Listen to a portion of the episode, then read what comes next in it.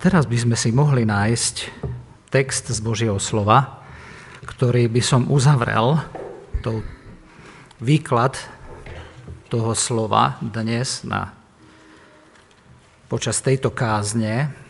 Ono, ten text Božieho slova využívam na to, aby som hovoril o úctievaní, aby som uh, nejako nám pomohol rozumieť tomu, čo to znamená uctievať Boha v tej bohatosti, ale aj v tej hĺbke takej skutočnej poslušnosti a poddanosti Bohu, tak môžeme čítať teraz rímským 12, prvý a druhý verš. Môžeme sa postaviť čítaniu Božieho slova. List rímským 12, prvý a druhý verš. V mene pánovom. Prosím vás, teda bratia a sestry, pre rôzne milosrdenstvo Božie, aby ste vydali svoje tela v živú obeď svetú a ľúbu Bohu, rozumnú alebo duchovnú to vašu svetoslužbu. A nepripodobňujte sa tomuto svetu, ale sa premente obnovením svojej mysle, aby ste skúšali, čo je vôľa Božia, to, čo je dobré, ľúbe a dokonalé. Toľko bolo z čítania Božieho slova, môžete sa posadiť. Ja, by som, ja sa budem viacej venovať, najviac dnes venovať tomu koncu druhého verša, keď e, sa sústredíme viacej na to, že naše úctievanie, ktoré sa nejako prejavuje, súvisí s tým, s takou lepšou schopnosťou rozoznať v našom živote Božiu vôľu. Hej? Lebo tam čítame, že aby ste skúšali alebo rozoznávali, čo je vôľa Božia, to, čo je dobré, ľúbe a dokonalé. Čiže Pán Boh nás, Božie slovo nás volá k tomu, aby sme uctievali Boha. A my to tu máme naznačené takými dvoma spôsobami. Prvý je tým, že vydávame svoje tela ako svetú obeď, čistú ľúbu Bohu. To znamená, všetky údy, ktoré mám, odovzdávam Bohu. Pane, tu, je, tu sú moje ruky, tu je moja myseľ, tu, je, tu sú moje ústa. Ja sa ti vydávam, ja sa ti vydávam. Ja tieto údy vydávam za nástroje spravodlivosti tebe. Zároveň sa deje to v našom úctievaní Boha, lebo to vydávanie sa Bohu je naša bohoslužba. To je naša svetoslužba jemu, ale zároveň sa tam deje to, že sme zodpovední nielen za vydávanie svojich tiel, takú poddanosť, vydanosť Bohu, ale aj za to, aby sme sa premenili obnovením našej mysle. No a tá premena, ktorá sa deje aj cez to naše uctievanie Boha nie je len vonkajšia, hej, že ja sa vydám Bohu, že prídem niekde, že sa pomodlím, že poviem pánovi, dávam ti k dispozícii moje ruky, nohy a tak ďalej. Ale tá premena sa deje, je aj vnútorná a sa deje, prichádza do našich životov a s ňou aj lepšie uctievanie, cez to, že sa obnovuje naše zmýšľanie. A Pavel Apoštol priamo túto obnovu nášho zmýšľania spája s tým, že keď, máme tak, keď sa takto meníme obnovovaním nášho zmýšľania, že sme aj viacej schopní rozumieť Božej vôli v našich životoch. A tou vonkajšou zmenou, on tam, Pavel Apoštol nemyslí len to, že že ja neviem, ak by som ako príklad mohol použiť, tak dávanie. Hej, že predstavte si, že Boh nás dáva k tomu, aby sme dávali, aby sme boli štedrí ľudia, aby sme dávali z toho, čo nám On požehnal. Hej, tak ja urobím rozhodnutie, dobré, pane, vydávam ti moje peniaze a chcem dať viac do košíka, alebo chcem dať viac na misiu, alebo chcem dať viac na charitu. Hej. To je nejaká taká vonkajšia zmena, že si poviem, chcem dať o 5 eur viac, alebo o 50 alebo o 500 tento rok. Hej, a chcem ťa takto uctievať. Ale pán zároveň, zároveň chce, aby to vychádzalo z nášho vnútra, hej, že nie je to len ten vonkajší skutok, ale že naozaj ja sa stávam v srdci môjim nastavením, v celej mojej bytosti, v mojom duchu, ak chcete, štedrým človekom. Hej.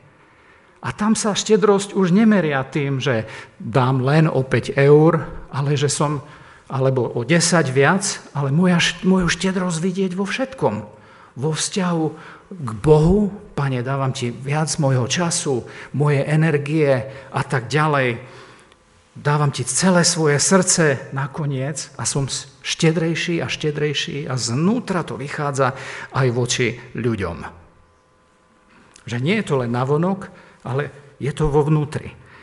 A táto vnútorná obnova mysle vedie k tej premene, k tomu zmeneniu sa.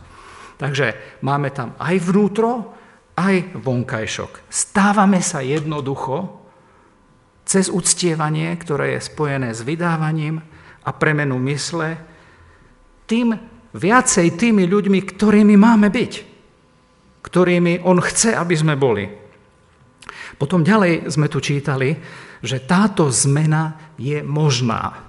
A ja to obhájim iba Jednoducho tým, že keď Pán Boh tam, keď Božie slovo hovorí, používa imperatív a hovorí nám niečo v rozkazovacom spôsobe, a tu v rozkazovacom spôsobe je napísané napríklad vydávajte svoje telá, alebo nepripodobňujte sa tomuto svetu. A takisto je tu rozkazovací spôsob, že premente sa, alebo meňte sa obnovením svojej mysle. Tak keď Božie slovo hovorí, nepožiadaš, nepokradneš a je to príkaz, tak zároveň tým Pán Boh nám hovorí, že sme schopní to uskutočniť. Samozrejme s jeho pomocou. Hej. Náš starý človek to nechce. My sa búrime voči tomu, ale keď Božie slovo hovorí zmenenému ľudskému srdcu cez znovuzrodenie, zmenenému ľudskému srdcu, rob toto, tak hovorí, a toto je evanielium dnes na tomto mieste, že zmena je možná. Zmena je možná. To je úžasné slovo nádeje. Keď Pán Boh hovorí tento príkaz, jednoducho nám hovorí, že ty to dokážeš so mnou urobiť. Zober zodpovednosť a spoľahni sa na mňa. Chcete, aby toto spoločenstvo bolo spoločenstvom nádeje? Že chceme tu prísť a počuť nádej. Chceme jeden druhému vyjadriť nádej. Zmena je možná. Vieš čo? Možno si taký teraz v tejto chvíli, ale zmena v tvojom živote je možná. Samozrejme, ak zoberieš Božie slovo vážne, dáš sa Duchu Svetému a tak ďalej. Ale to je slovo nádeje, že ja nemusím ostať v depresii, ja nemusím ostať skľúčený, nemusím ostať v neviere, nemusím ostať neviem v čom, lebo Boh ma chce zmeniť. Ak by to neprikazoval, ak by, tak, ak by to bolo neuskutočniteľné, tak by to neprikazoval. A toto ja by som bol veľmi rád, keby naše spoločenstvo aj naše kázne, naše zvestovanie bolo o tejto nádeji. Že vieme komunikovať ako jednotlivci alebo spoločenstvo túto zmenu. Aby sme to vedeli komunikovať cez piesne. Aby sme to vedeli komunikovať cez naše modlitby spoločné. A vidíte, aký zápas to je modliť sa. To, to je zápas, to není niečo samozrejme cez naše stretávanie, aby sme komunikovali túto zmenu. My sme sa preto zišli na tomto miestne pred Bohom, chváliac ho, aby sme stadialto neodišli tí istí. Tak keď sa pozbudzujeme k tomu, aby sme išli z tohto miesta tí istí, tak nerobíme to, čo Božie slovo chce robiť. Keď pán Ježiš premohol smrť, Myslíte si, že dokáže premôcť aj tvoju zomierajúcu nádej? Tvoje sklamanie zo seba samého? Ja viem, že my sme najviac z druhých ľudí sklamaní. Ale Pán Boh nám pomáha všetky sklamania prekonať. Aj zomierajúcu nádej, aj našu slabosť, aj náš pesimizmus, našu nevieru. Tak, že dovolíme Bohu niečo robiť v našom srdci. Čiže Pán Boh niečo robí a On je za niečo zodpovedný a my sme za niečo zodpovední. My niečo robíme. A tu, v týchto dvoch veršoch, hovorí o tom, že vydávajte svoje telo. To znamená, že oh, pane, toto mi už viacej nepatrí, ja to tebe vydávam. Všetky údy môjho tela vydávam tebe. A zároveň som zodpovedný za to, aby som sa menil alebo bol premenený obnovením svojej mysle. Čiže moja zodpovednosť, pane, ja sa celý tebe vydávam a ja chcem tvoje myšlienky rozmýšľať a tak ďalej. Táto zmena, ďalej sa tu hovorí v týchto veršoch, je postupná. Nie je instantná. Ja viem, že my máme radi niekedy rýchle veci a instantné veci, ale táto zmena, o ktorej tu aj toto Božie slovo hovorí, je zmena, ja neviem, v krokoch. Hej, že preto potrebujeme aj viacej nádeje jeden pre druhého, aj trpezlivosti jeden s druhým, lebo sme každý na nejakom stupni posvetenia. Hej.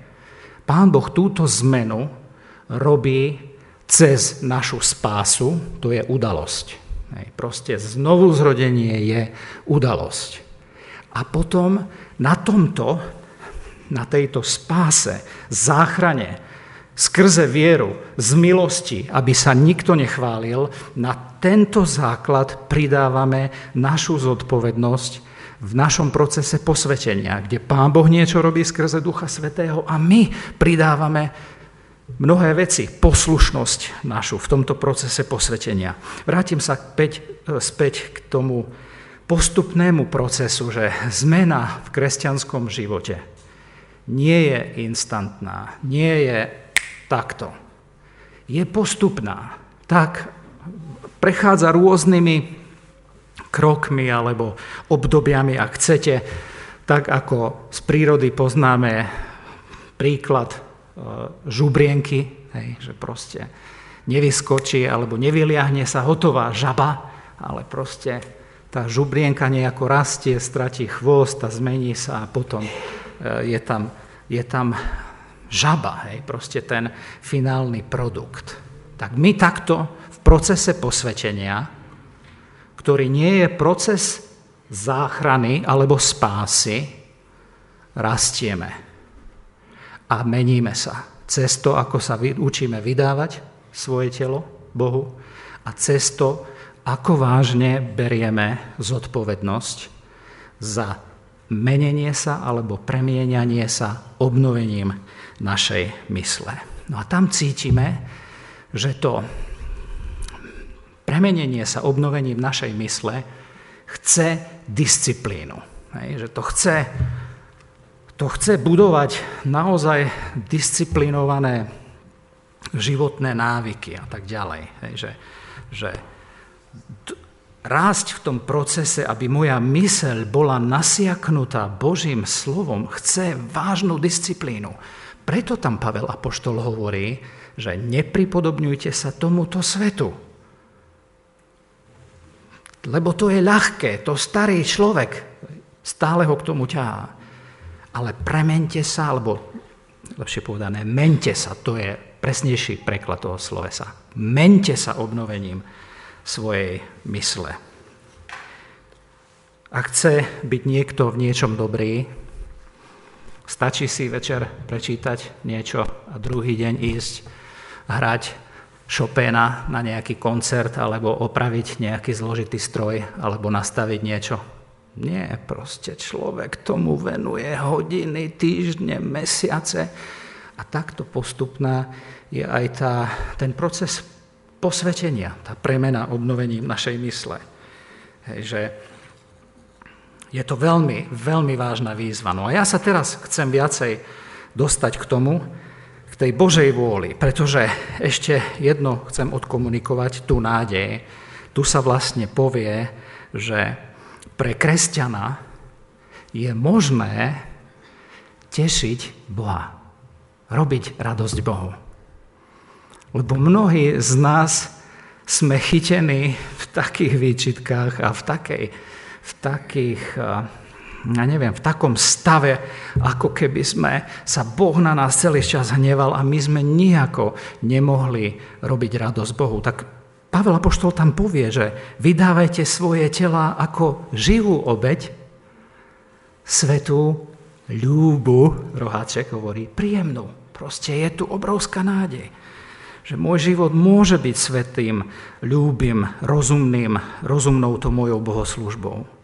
Že môžem žiť život príjemný Bohu, môžem sa Bohu páčiť a zažívať radosť z Boha, zo mňa. A to celé budujem na jeho milosti, na ospravedlnení. On si ma vyvolil, on ma zachránil, dal mi dar viery, očistil ma a tak ďalej. A potom potrebujem na tomto základe budovať môj rast, učiť sa žiť život. To znamená, že dnes po obede alebo po tomto zhromaždení, keď sa rozídeme, my môžeme robiť veci, ktoré sa páčia Bohu. Koľko vás čaká nejakých rozhodnutí dnes, ktoré urobíte? Jedno z tých rozhodnutí môže sa páčiť Bohu, alebo všetky sa môžu páčiť Bohu. Koľko máte dnes pred sebou rozhodnutí? 5? 10? 20? Toto Božie slovo hovorí, že všetky naše rozhodnutia sa môžu páčiť Bohu. A že náš život sa neskladá iba z jedného makro veľkého rozhodnutia, ale z tisíc mikro nemusím nikomu hovoriť. Náš život naopak sa skladá z 10 tisícov mikrorozhodnutí a iba nejakých 100 alebo 200 makrorozhodnutí. A ja si myslím, že toto Božie slovo, ktoré tu hovorí, aby ste skúšali, čo je Božia vôľa, to, čo je dobre, ľúbe a dokonalé, myslím si, že to nakoniec hovorí o väčšine tých mikro, o všetkých tých mikro rozhodnutiach a viacej na toto sa sústreďuje ako na tie makro a ja to teraz sa budem snažiť trochu vysvetliť. Keď čítate Bibliu pozorne, tak si musíme všimnúť, že hovoríme minimálne o dvoch druhoch Božej vôle. Hej? Ako sa zjavuje v histórii izraelského národa, v histórii stvorenia, v histórii jednania s jednotlivcom. A to by som začal prvým druhom Božej vôle, ktorú by sme mohli nazvať zvrchovaná Božia vôľa. Hej? A my, každý jeden z nás, by sme mali veriť v túto Božiu zvrchovanú vôľu. Hej, že to je Božia vôľa na základe jeho ustanovenia. Zvrchovanie sa rozhodol a to, ako sa Boh rozhodol a rozhoduje, je, sa naplní, sa stane. Hej, stane sa.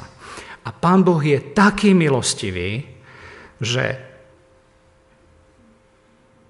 aj pri tomto druhu jeho rozhodovania, jeho Božej zvrchovanej vôle, berie do úvahy našu hriešnosť. Berie do úvahy, že to, že druhý hrešia proti nám.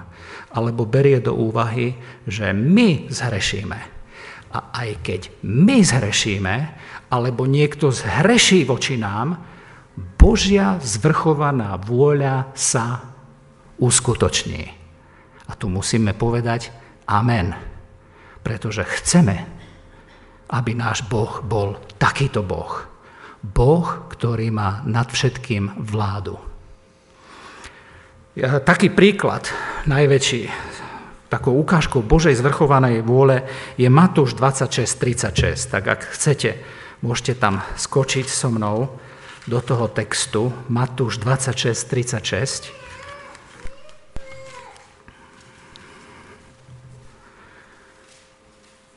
Vtedy prišiel s nimi Ježiš na miesto zvané Getsemane a povedal učeníkom, posaďte sa tu, až odídem a pomodlím sa tamto. A ide sa modliť, ide sa modliť, ako človek pristupuje ku otcovi. V 39. hovorí, podíduc trochu ďalej, napred padol na svoju tvár, modlil sa a hovoril, môj oče, ak je možné, nech odíde odo mňa tento kalich. Hej. A nie je hriech v našej telesnosti tak, alebo ľudskosti hovoriť takéto slova, ale pán Ježiš nakoniec povie, lebo je, rozumiete, jeho neteší, že druhý deň mu prebodnú ruky, nohy, že zomrie, že bude tak trpieť. A keď ako človek uvažuje, ah, toto je ťažké, ale nakoniec sa modlí, nie tak, ako ja chcem, ale tak, ako ty chceš. To nech sa stane. Čiže pán Ježiš jednoducho sa tu podriadil alebo prispôsobil Božiemu plánu, aj keď jeho telo kričalo úplne inak. Hej. Tvoja vôľa. A aká to je vôľa tu, v tomto prípade? No podriadil sa Božej zvrchovanej vôli v jeho živote. Rozumiete? Božej vôli, ktorá sa tu naplní nie náhodou, oh, tak zajali ťa, no tá, už keď ťa zajali, tá, ťa asi pribijú aj na kríž. Nie, toto, že pán Ježiš pôjde na kríž, pán Boh celý čas plánoval. Zvrchovane to naplánoval, aj keď celý svet zúril a vylieval svoju hriešnosť na Ježiša a ktorý trpí kvôli hriešnosti druhých ľudí, Božie zvrchovaná vôľa sa tu naplní a Pán Boh berie do úvahy Boží hriech a dokonca, a toto si musíte sami prezápasiť, on počíta s tým hriechom. Hej. Vedome počíta s tým hriechom a poviem tu až provokatívne, že plánoval tento hriech. Že to nebola žiadna náhoda. Vedel presne, ako bude Herodes reagovať, ako bude Pilát reagovať a všetci dookola, farizei a tak ďalej.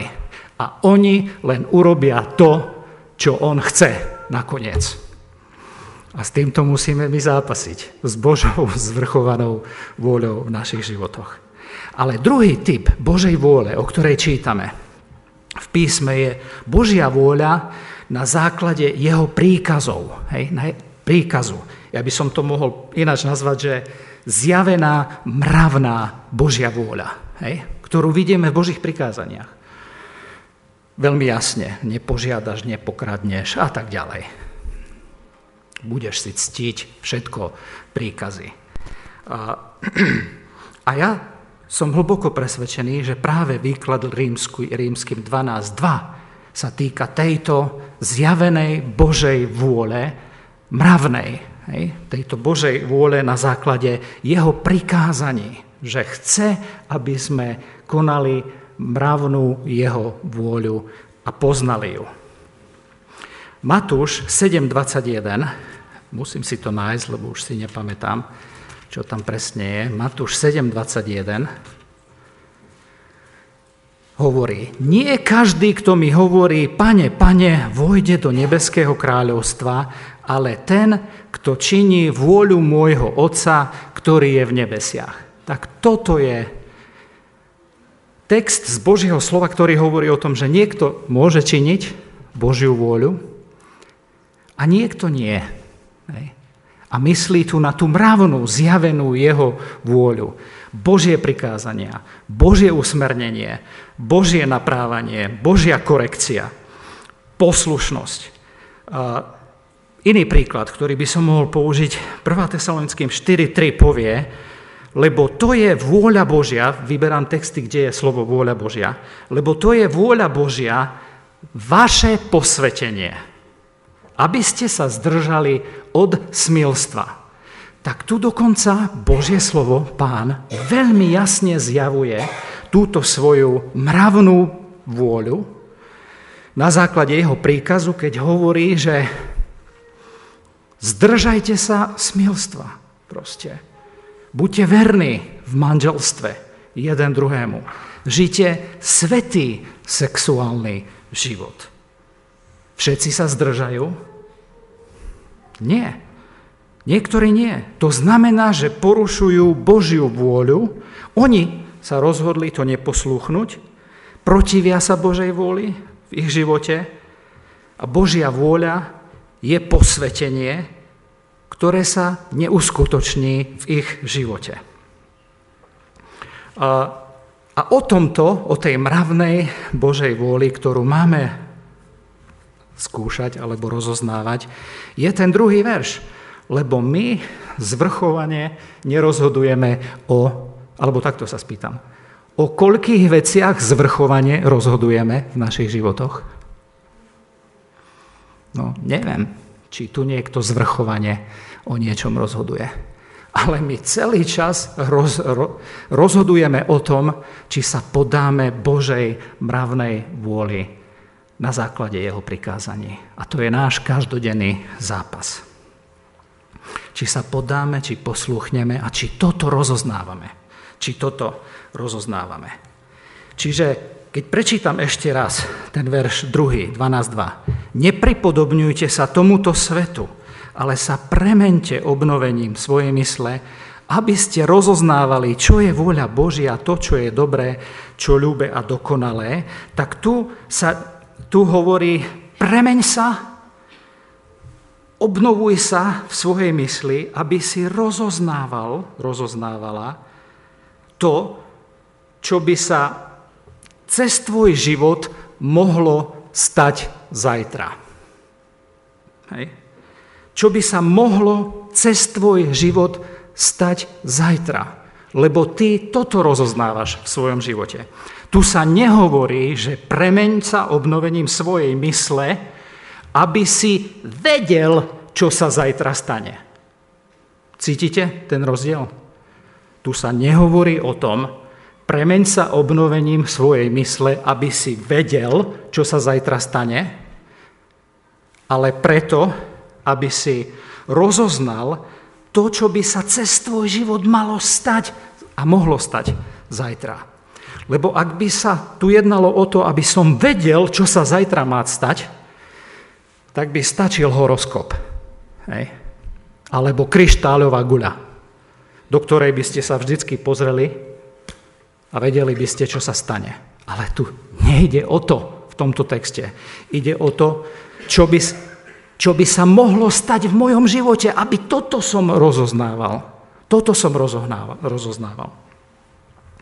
Pán Boh chce, aby moja myseľ bola obnovená, nie aby som poznával alebo spoznal, do určitej miery poznáme cez slovo Božiu zrchovanú vôľu, ale to nie je dôraz tu, že aby som vedel, čo sa stane, alebo čo Boh urobí zajtra, ale aby som poznal tú mravnú, zjavenú Božiu vôľu. Aby som vedel, čo Boh chce odo mňa, aby som robil. A to sa deje na takých troch stupňoch, alebo takých troch úrovniach.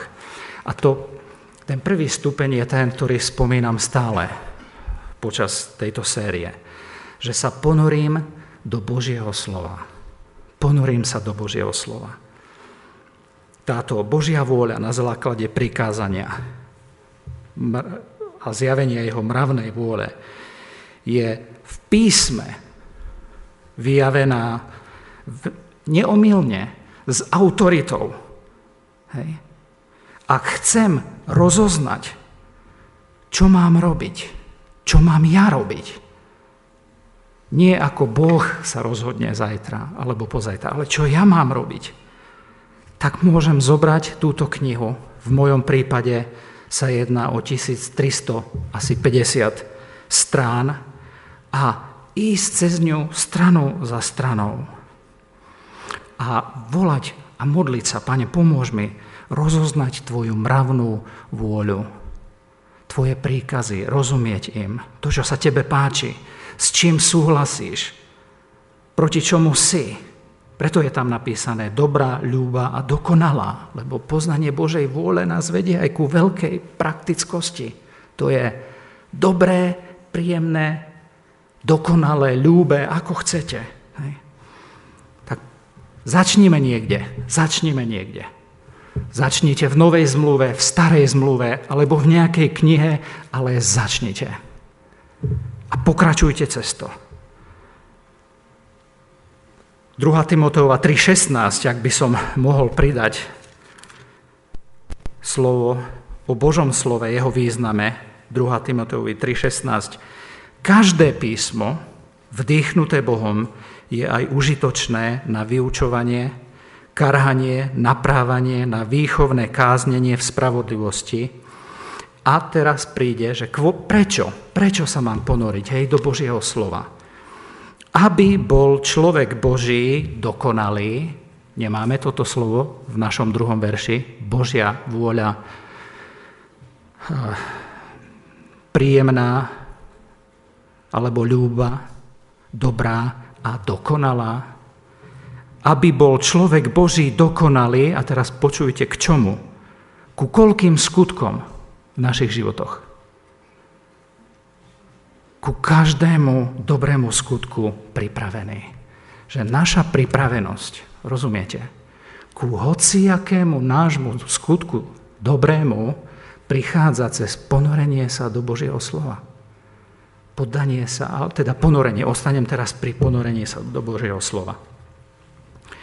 A písmo, písmo je dostatočné k tomu, aby sme používaním písma rozumeli Božej dobrej vôli, aby sme boli pripravení na každý dobrý skutok. Tak začneme tu. Hej, proste potrebujeme. Druhý stupeň je, že nielen sa potrebujem ponoriť do Božieho slova a čo najlepšie poznať tie strany, v mojom prípade 1350 a obsah a to, čo je tam, ale potrebujem byť nielen čitateľ, ale aj keď otvorený, s otvoreným srdcom, ale potrebujem byť konateľ. Potrebujem aplikovať to. Potrebujem dennodenne to, čo mi pán zjavil, aplikovať. Pane, pomôž mi. Milostivé slovo povedať. Odpustiť. A tak ďalej. Hej. Aplikovať a modliť sa, modliť sa za to, aby som mal k tomu silu, a aby som mal obnovenú mysel, ku, ktorej prídem, lebo to s tým súvisí. Ja si musím prebojovať ten zápas poslušnosti. Hej. Toto viem, poslúcham. Toto viem, poslúcham. Nežijem rozdvojený život. Toto viem, poslúcham. Písmo nehovorí na množstvo vecí veľmi konkrétne.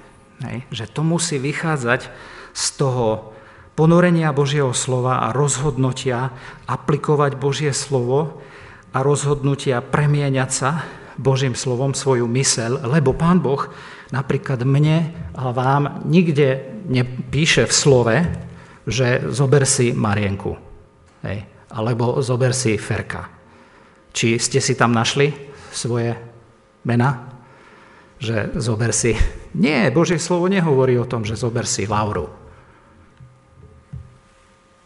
Tu to nikde nečítam. Alebo, alebo na ktorú školu máš ísť, aj stredná polnohospodárska. O, pane, ďakujem ti. No, nenájdete takú školu v Biblii. Hej, alebo ja neviem čo, ako tráviť, kde ísť na dovolenku. Hej. Grécko. Pane, ďakujem ti. Rozumiete? Nenájdete to tam. A predsa všetky naše rozhodnutia vychádzajú z toho, ako sme ponorení hlboko do Božieho slova a ako hlboko ono je spojené s tým môjim rozhodnutím ho poslúchať a byť premenený v mojej mysli.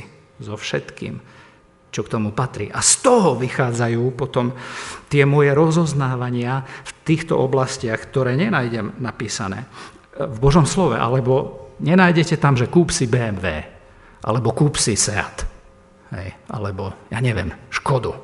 A predsa musíme tie rozhodnutia urobiť na základe niečoho. Tak čo nás k tomu ťahá, formuje, na základe čoho sme sa tam dostali, alebo aký dom si kúpiť, aký byt, kde a tak ďalej. Hej? Vrátim sa k tej myšlienke zmeny, ktorá prichádza postupne. Ona, tá zmena, aj to premieňanie súvisí s našim duchovným rastom. Že duchovná zrelosť prichádza postupne. Ona nesúvisí s vekom. Hej? Aj starí kresťania môžu byť tvrdohlaví, nezrelí, detský, ješitný a tak ďalej. Hej? Čiže keď hovorím o zrelosti duchovnej, nemyslím tým vekovú zrelosť. To nesúvisí častokrát s tým. Máme veľmi telesných starých kresťanov, alebo môžeme byť ako starší, myslím aj na seba, byť veľmi telesní. To nie je automaticky vekom. Duchovná zmena prichádza postupne. Dajme tomu, že v nejakom momente svojho života dajme tomu, po 40 hej, po 40 považujem kúpu niečoho kvalitného a extra drahého za niečo veľmi dôležité v svojom živote. Ale po nejakom čase duchovného vplyvu slova, ktorým si obnovujem mysel, ktorému sa poddávam, ktorým ktoré nasávam do svojej mysle, pochopím alebo prídem k tomu, že som mohol za tie peniaze urobiť niečo iné. Hej? Napríklad podporovať 10 rokov vzdelania chudobného dieťaťa v Afrike. Alebo chudobnú rodinu na Slovensku. Hej? Že nemám v písme nikde napísané, že kúp si BMW, alebo podporuj dieťa v Afrike, alebo nejakú sirotu na Slovensku, ale postupne do môjho života pán premieňaním, teda môj, keď beriem vážne zodpovednosť za moju premenu mysle a som plný jeho slova, prichádzam k tomu, čo je najdôležitejšie v našich, alebo čo je dôležitejšie ako niečo iné. Hej? A menia sa tie hodnoty. Ale to je postupné. To, to nie je otázka zákona, že mal by si toto robiť, mal by si toto robiť.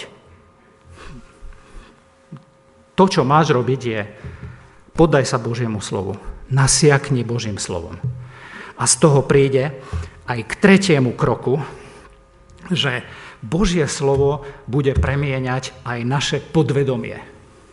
Normálne aj podvedomie. Že to nebudú len nejaké vedomé veci, za ktoré zoberiem zodpovednosť, toto urobím a tamto neurobím, tu mi pán toto ukáže a teda posluchnem to, ale že dojde naozaj aj na tej hlbokej úrovni môjho zmyšľania tej premene. A preto hovorím, že pán zmení aj naše podvedomie, lebo súhlasím s viacerými vykladačmi, ktorí hovoria, že, a to sú tie mikrorozhodovania v našich životoch, tisíce a tisíce mikrorozhodnutí v našich životoch prichádzajú úplne spontánne. Hej kde si ani nad tým vôbec nerozmýšľame. Prichádzajú z toho, kým sme, kde sme, na akej situ- v akej situácii a ako tam zareagujeme. A predsa Božie slovo nás tu volá, že takto sa vydávajte Bohu a takto sa premente obnovením mysle, aby aj tak ste boli tým nasiaknutí, že to celé vaše vnútro je plné slova a že v tom aj vašom podvedomí sa rozhodujete správne. Hej. A, z toho nášho podvedomého alebo spontánneho, nie takého rozhodnutia, ktoré vychádza z, premyslených vecí, že niektorí hovoria, že až 90% a viac našich rozhodnutí prichádza z tej spontánnosti, len z toho, kým, kým sme a čo vieme a nejakých našich presvedčení, na ktorých zakladáme naše rozhodnutia. Väčšina našich myšlienok stade spontánne vy, vy, vyhrkne našich pocitov a našich jednaní. Hej. Že nie, len, nie, len oveľa menšiu menšinu skutočne sa vedome rozhodneme preto. Ja by som mohol jeden príklad za druhým. Napríklad, ako vstaneme, hej, kedy si umiete zuby, kedy sa naraňajkujete, čo budete jesť na raňajky. Predstavte si, že by ste boli pod takým zákonom, že oh, pane, mám si dať rohlík teraz, alebo môžem si dať šunku, alebo ja neviem, dám si vajce, praženicu, hej, to prorobíme ako príde, hej, proste nerozmýšľame. Jednoducho nerozmýšľame. Preto sme zúfalo, zúfalo závislí od práce Ducha Svetého v našich životoch. Napríklad väčšina mojich giest, hej, to ako ja tu sa rozohňujem, ja nerozmýšľam nad tým, že teraz vyhodím rukou, alebo ja neviem, dám dve ruky. To sa deje úplne mimovolne. A, a toto všetko, kým som, čo robím, by malo vychádzať z toho, čím, čoho som plný, rozumiete? Preto musím veľmi vážne zobrať túto premenu, zodpovednosť za premenu. Že nepripodobňovať sa tomuto svetu, ale meniť sa obnovením našej mysle potrebujeme, ak si spomeniete, Efeským 4.23 hovorí, že, a toto je lepší preklad z grečtiny, buďte obnovení v duchu vašej mysle.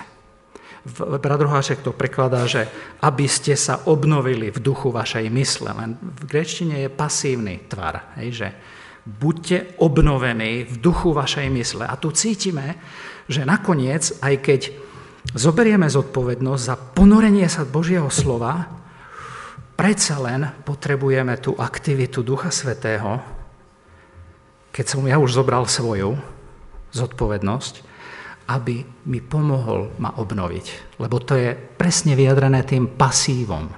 Buďte obnovení. Hej? To znamená, že niekto tú činnosť vykoná aj na nás, že niekto nám pomôže že, a to je nádherné evanelium, že nie som len na seba odkázaný, aj keď sa snažím rozumieť Božiemu slovu, že rozumiem dobre, čo sa tu hovorí. To je moja zodpovednosť. Ale celý čas sa spolieham na to, že nie je to len moja múdrosť, ale že Pán skrze Ducha Svetého mi pomôže rozumieť tomu veľmi dobre a oddeliť to rozmýšľanie starého človeka od tej skutočnej zodpovednosti za premenu mysle.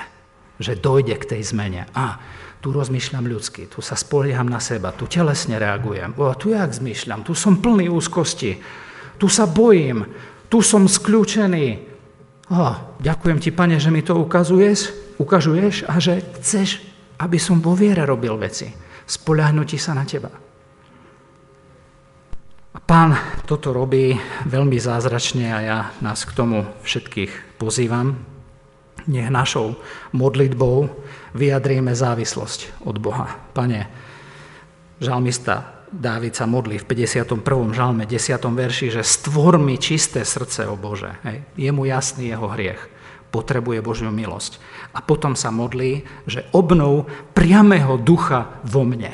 Toto musí byť naša modlitba. Pane, obnov priamého ducha, lebo moje zmyšľanie, aj keď ho naplním známosťou, tak tá známosť môže len nadúvať, ale ja potrebujem pomoc Ducha Svetého, aby ma tak transformoval tým, že ja budem plný ovocia Ducha Svetého.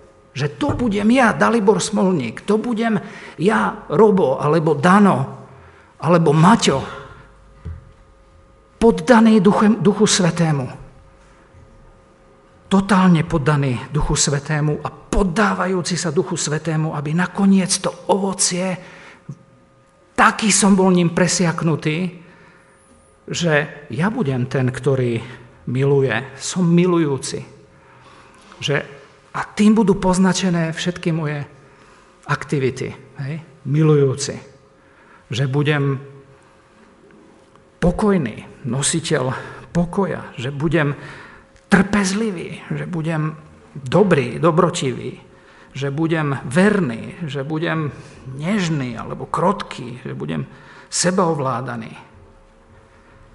Úplne vo vnútri cítime ten rozdiel, hej, že to nie je len, mm, tuto som sa naučil veršík, ale ja tomu rozumiem, ja žijem z tej moci, ja sa tomu podávam, ja to aplikujem. A nakoniec som ja taký, že keď prejde rok a niekto príde ku mne a mi nadáva, alebo povie niečo nerozumné, tak ja, pretože som tak plný Božieho slova, toľkokrát som sa mu podal a premieňam svoju mysel, hneď na prvú šupu rozoznám, že ja nemusím sa obhajovať že ja nemusím reagovať rovnako, že nemusím používať tie isté slova a bojovať tým istým spôsobom. To je úžasná zmena, ktorá prichádza z toho, že sa vydávame Bohu a že berieme vážne zodpovednosť za obnovu, premienenie sa obnovením našej mysle, že zostávame v slove a neustále sa podávame Duchu Svetému a modlíme sa za jeho pomoc. Pretože potom nakoniec sme tí, ktorí nielenže konajú tie skutky, ale majú ich aj radi. A milujú to, čo konajú. A milujú ovocie Svetého Ducha v svojich životoch. Viac a viac. Tak nech nám Pán k tomu pomôže. Amen.